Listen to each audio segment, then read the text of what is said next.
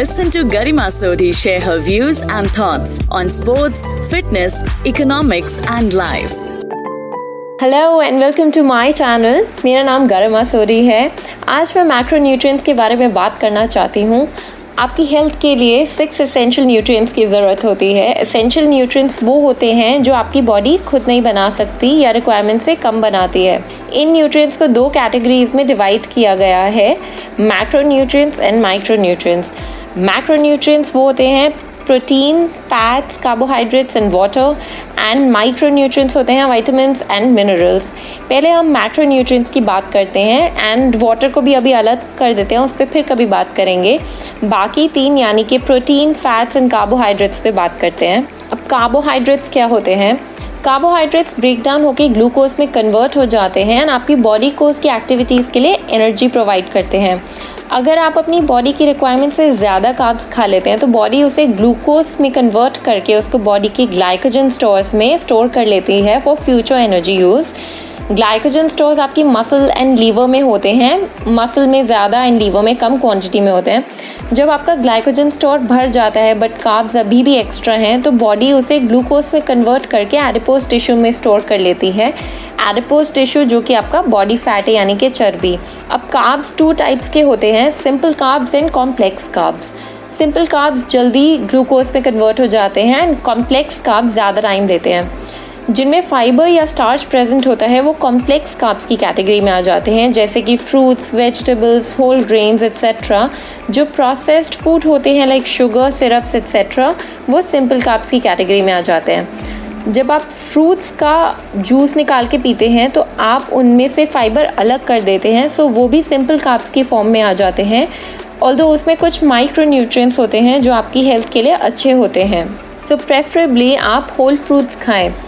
जो फाइबर है, वो आपके डाइजेशन को रेगुलेट करने के लिए ज़रूरी होता है। मतलब आपको कॉन्स्टिपेशन एंड डायरिया दोनों से बचाता है, आपकी बाउल मूवमेंट को इम्प्रूव करता है।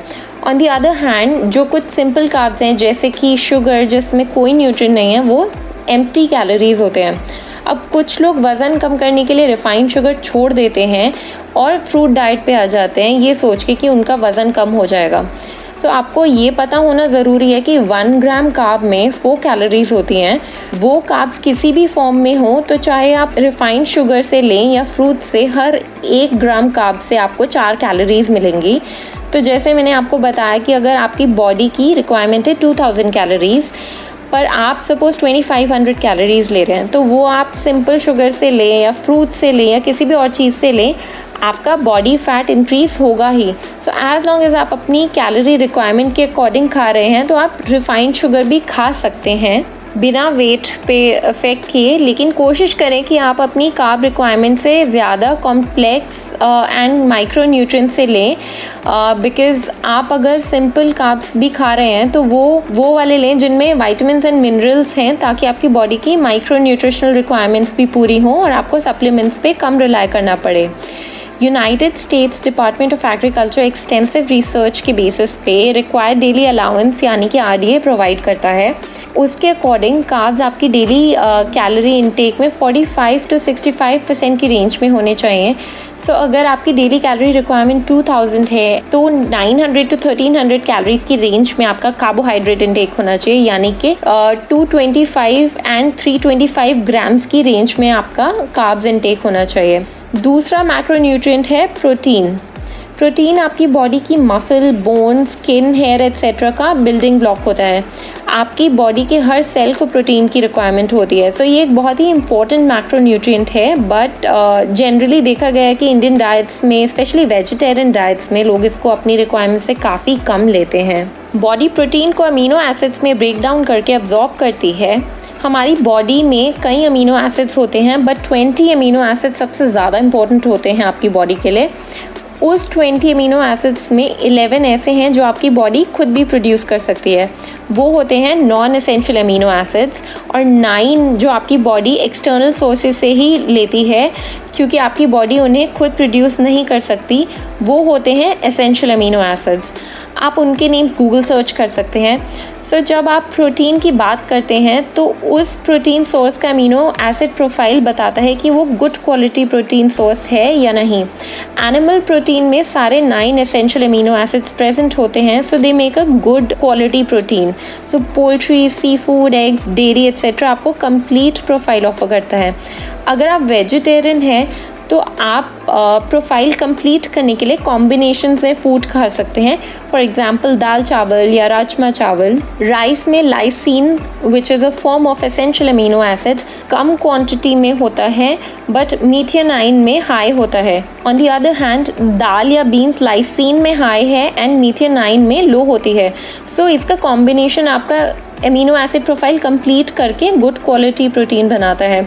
सो so, खाली कितने ग्राम्स प्रोटीन इनटेक है आपका इन टोटल से वो मैटर नहीं करता बट वो गुड क्वालिटी प्रोटीन है या नहीं वो भी मैटर करता है। सो so, ऐसे कई फ़ूड कॉम्बिनेशन हैं जो मिलाकर प्रोटीन क्वालिटी इम्प्रूव कर सकते हैं। सो so, आप अपनी मील्स प्लान करते समय इसका ध्यान रखें। अब प्रोटीन कितना लेना है कितनी क्वांटिटी में ये डिपेंड करता है आपकी एक्टिविटी लेवल पे।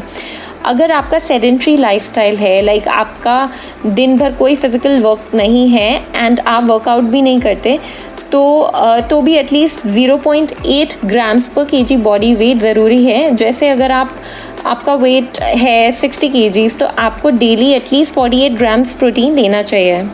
अगर आपका एक्टिविटी लेवल मॉडरेट है तो one to one point two grams per K G body weight and अगर इंटेंस एक्टिविटी लेवल है तो one point five to two grams per K G body weight लेना चाहिए।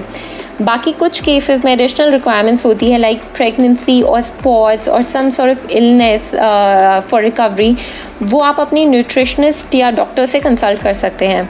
वन ग्राम प्रोटीन में four calories होती हैं। Now third type of macronutrient is fat अब fat सुनकर सबके माइंड में मोटापे का थॉट आता है। एंड ऑफ़ कोर्स क्योंकि फैट सुनते ही हम उसे बॉडी फैट के कॉन्टेक्स्ट में ले लेते हैं और हम जानते हैं कि एक्सेस बॉडी फैट हमारी हेल्थ के लिए अच्छा नहीं होता। लेकिन यहाँ हम बात कर रहे हैं डाइट्री फैट की, जिनको साइंटिफिक जॉगन में लिपिड्स कहा जाता है। और डाइट्री फैट बॉडी के कई फ़ंक्शंस के लिए बहुत ज़रूरी होता है, जैसे कि कुछ न्यूट्रिएंट्स की अब्जॉर्प्शन इम्पोर्टेंट हॉर्मोन्स प्रोड्यूस करना सेल ग्रोथ ऑर्गन्स को प्रोटेक्ट करना बॉडी को वार्म रखना एट्सेट्रा एट्सेट्रा अब डाइट्री फैट्स कौन से होते हैं? डाइट्री फैट्स फोर टाइप्स के होते हैं based on their chemical structure saturated trans saturated, trans, monounsaturated and polyunsaturated.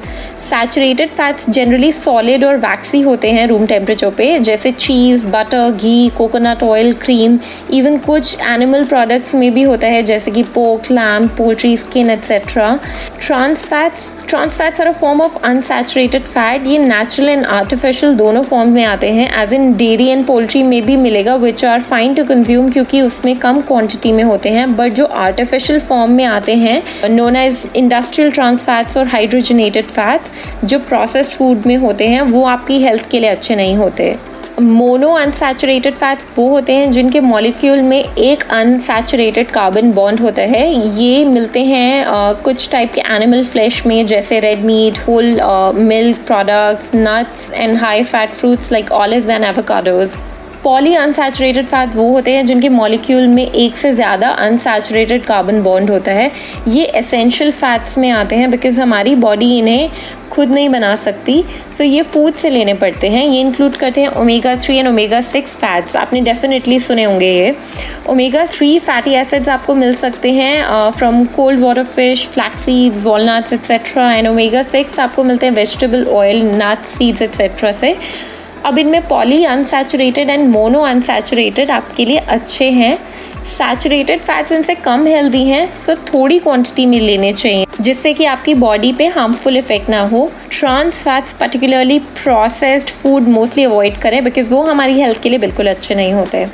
Now fat से लोग इसलिए डरते हैं क्योंकि वो कोलेस्ट्रॉल इंक्रीज करता है बट कोलेस्ट्रॉल बॉडी में दो टाइप का होता है एल डी एल यानी कि low density lipoprotein and H D L यानी कि high density lipoprotein trans fats आपका सिर्फ़ एल डी एल इंक्रीज करता है while mono and poly unsaturated fats आपका L D L and H D L दोनों इंक्रीज करते हैं एंड बॉडी को उन दोनों का बैलेंस मेंटेन करने की ज़रूरत होती है. जब वो इम्बैलेंस्ड होते हैं, तब प्रॉब्लम होती है. कुछ फ़ूड आइटम्स में सब टाइप के फैट्स मिक्स भी होंगे बट उसमें कौन सा फैट डोमिनेंट है वो मैटर करता है। लेकिन ओवरऑल वन ग्राम फैट में नाइन कैलोरीज होती हैं as compared to four calories in one gram of carb और one gram of protein so ये हाई कैलोरी होता है इसलिए इसको मॉडरेशन में लेना uh, ज़रूरी है बॉडी की रिक्वायरमेंट के अकॉर्डिंग फैट का रिक्वायर्ड डेली अलाउंस यू के अकॉर्डिंग आपकी डेली कैलोरी रिक्वायरमेंट का 20 टू 35 परसेंट होता है। मेरा रिकमेंडेशन है कि आप एक बैलेंस डाइट लें। कोशिश करें कि आपकी हर मील होलसम हो with carbs fats and proteins as well as micronutrients आप अपनी डेली कैलोरी रिक्वायरमेंट के अकॉर्डिंग प्लान आउट कर सकते हैं अपना बैलेंस्ड मील जो आपके लिए लॉन्ग टर्म में सस्टेनेबल हो। सो so, ये हो गया हमारा मैक्रो न्यूट्रिएंट्स पे डिस्कशन आई होप आपको ये यूज़फुल लगा। Thank you for listening next time हम बात करेंगे माइक्रो न्यूट्रिएंट्स पे।